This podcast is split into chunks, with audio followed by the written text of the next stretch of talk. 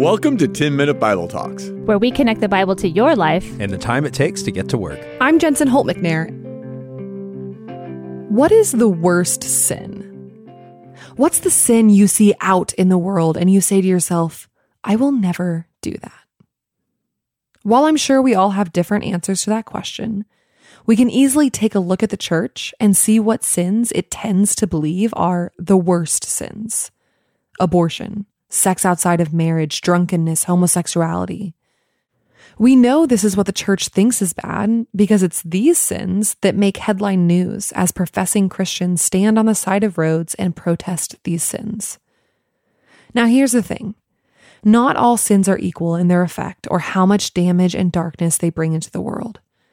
But we know that all and any sin separates us from God.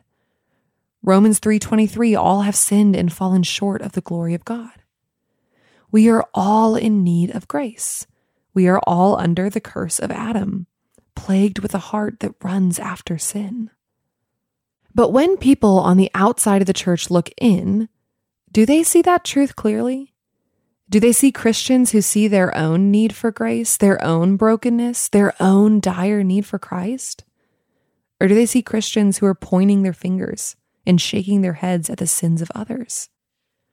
Unfortunately, I think it might be more of the latter. And in Luke 18, Jesus has something to say about this very issue. Verse 9 He also told this parable to some who trusted in themselves that they were righteous and treated others with contempt.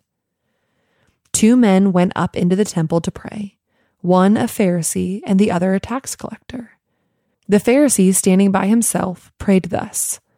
God, I thank you that I am not like other men, extortioners, unjust, adulterers, or even like this tax collector. I fast twice a week. I give tithes of all I get. But the tax collector, standing far off, would not even lift up his eyes to heaven, but beat his breast, saying, God, be merciful to me, a sinner. I tell you, this man went down to his house justified rather than the other. For everyone who exalts himself will be humbled, but the one who humbles himself will be exalted. Now, in Jesus' culture, tax collectors were the worst of sinners. They had betrayed their people. They had joined forces with the Romans. They often took more than what they needed so that they themselves could gain wealth. In contrast, a Pharisee was a religious leader, a member of the religious institution with power, someone who kept the law religiously, seen as a morally upright and respected figure in the community.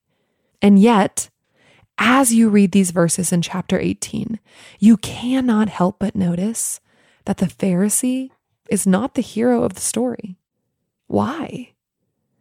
Is it because he calls out certain sins as sin?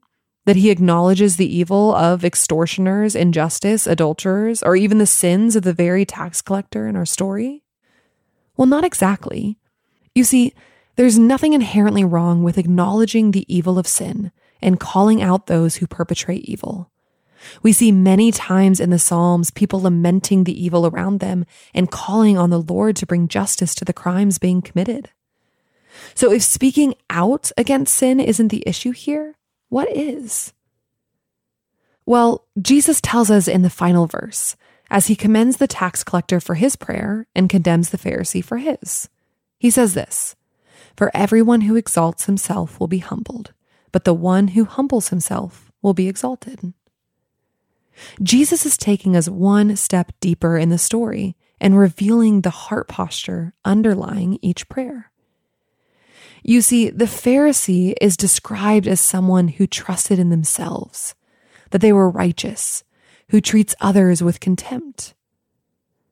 And in his prayer, we hear him not crying out about injustice, but thanking God that he is not like those sinners. He even attempts to prove himself more righteous to God by telling him of his good deeds, fasting and tithing. See, the Pharisee is stuck deep in pride. His pride has led him to believe that he himself is righteous, more righteous and more deserving than the sinners around him. His pride has allowed him to overlook the parts of his life that are not pleasing to God, because at least he isn't like the tax collector, so obviously evil, so obviously flawed, so obviously sinful.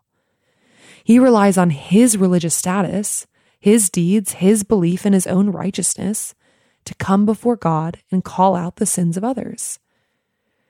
The irony here is that despite his prideful confidence, he is not the hero of the story.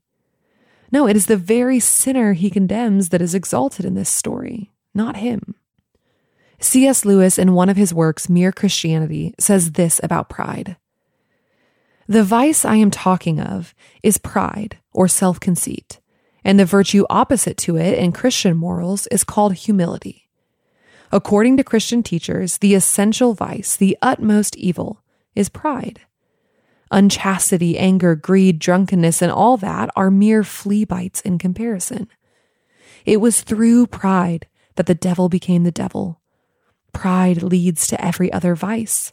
It is the complete anti God state of mind. C.S. Lewis compares the sins that this very Pharisee thanks God he is not committing as flea bites compared to the sins of pride. He does not say that these other sins are good, but that while we worry and point fingers at and call out those other sins, pride is eating away at our inner being. It was pride that turned the devil against God. He goes so far as to say that pride is a complete anti God state of mind. Why is Lewis so convinced that pride is so awful? Why does Jesus elevate a sinner like a tax collector over the religious leader? Why does Jesus stress the importance of a humble heart? Because without humility, we cannot know and love God. Martin Luther is quoted saying that if you see yourself as a little sinner, you will inevitably see Jesus as a little Savior. When we see ourselves as righteous, when our pride causes us to belittle our own sin, we will be unable to see Jesus for who he is we will be unable to grasp the depth of what he died for. In Romans 7 24 and 25, Paul says, What a wretched man I am! Who will rescue me from this body that is subjected to death? Thanks be to God, who delivers me through Jesus Christ our Lord. In 1 Timothy 1 15 and 16, he says, Here is a trustworthy saying that deserves full acceptance. Christ Jesus came into the world to save sinners, of whom I am the worst. But for that very reason, I was shown mercy, so that in me, the worst of sinners, Christ Jesus might display his immense patience as an example for those who would believe in him and receive eternal life. You see, Paul didn't see himself like the Pharisee did. He knew he was wretched. He knew he was the worst of sinners, and because he humbled himself enough to recognize the depravity of his own heart, he was able to see clearly what the Pharisee couldn't. That while he was still deep in his sinfulness, Christ died for him. That the extent of his treachery didn't disqualify him from the kingdom of God, but displayed the greatness and glory of the mercy and patience of King Jesus. This is why, as the sinful tax collector prays, as he beats his chest, as he begs God to give him mercy, Jesus commends him. The tax collector knew he was sinful. He knew he was in need of God's mercy. He didn't turn a blind eye to his sin or make excuses for it or try to cover it up. No, he laid himself bare before God and asked for mercy. And he was justified because of it. I want to want to see myself the way the tax collector does. But so often I don't. It's easier to turn a blind eye to my sin, to believe myself to be on a good path, doing enough good to be in God's good graces, to give a little here and there, to call out the sins of this world, than to admit to the darkness that lives in my own heart. That requires vulnerability. It requires honesty and it requires humility. But those are three things that Jesus himself lived by. Though he was in very nature God, he did not consider equality with God something to be used to his own advantage.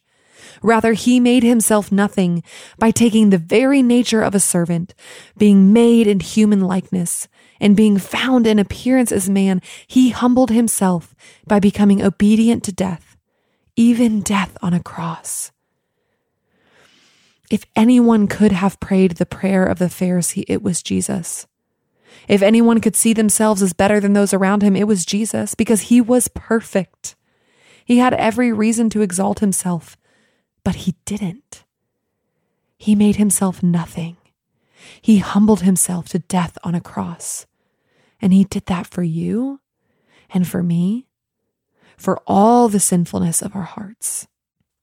And because of his humility, God exalted him to the highest place and gave him the name that is above every name, that at the name of Jesus every knee should bow in heaven and on earth and under the earth, and every tongue acknowledge that Jesus Christ is Lord, to the glory of God the Father. See, Jesus' humility led to his exaltation as king, and it made a way for you and I, for the body of Christ to acknowledge him, to worship him and to live with him in his kingdom forever. It is my prayer that when the world looks in at the church in the coming years, more and more it would see a people of God who are humbled by the incredible grace of their God. That they would see believers on their hands and knees repenting of their own need of a Savior. That when we would speak of sin, it would come not from a place of superiority and pride, but from the love of another who knows that they too daily need the grace of God. That everyone, no matter how sinful some may label them, would feel welcome in the church. Not because their sin doesn't matter, but because they are surrounded by people who know that they are no better off without the grace and mercy of Jesus Christ. Lord, I pray that we would faithfully follow King Jesus down the path of humility and that our small steps would be used by you to make a powerful and positive impact on the life and mission of the church. Amen. Before you forget, sign up for the 10 Minute Bible Talks newsletter. Hit the link in the show notes, and you'll get an email every Wednesday that will help encourage you in the middle of the work week and bring you deeper in your walk with Jesus. Thanks for listening.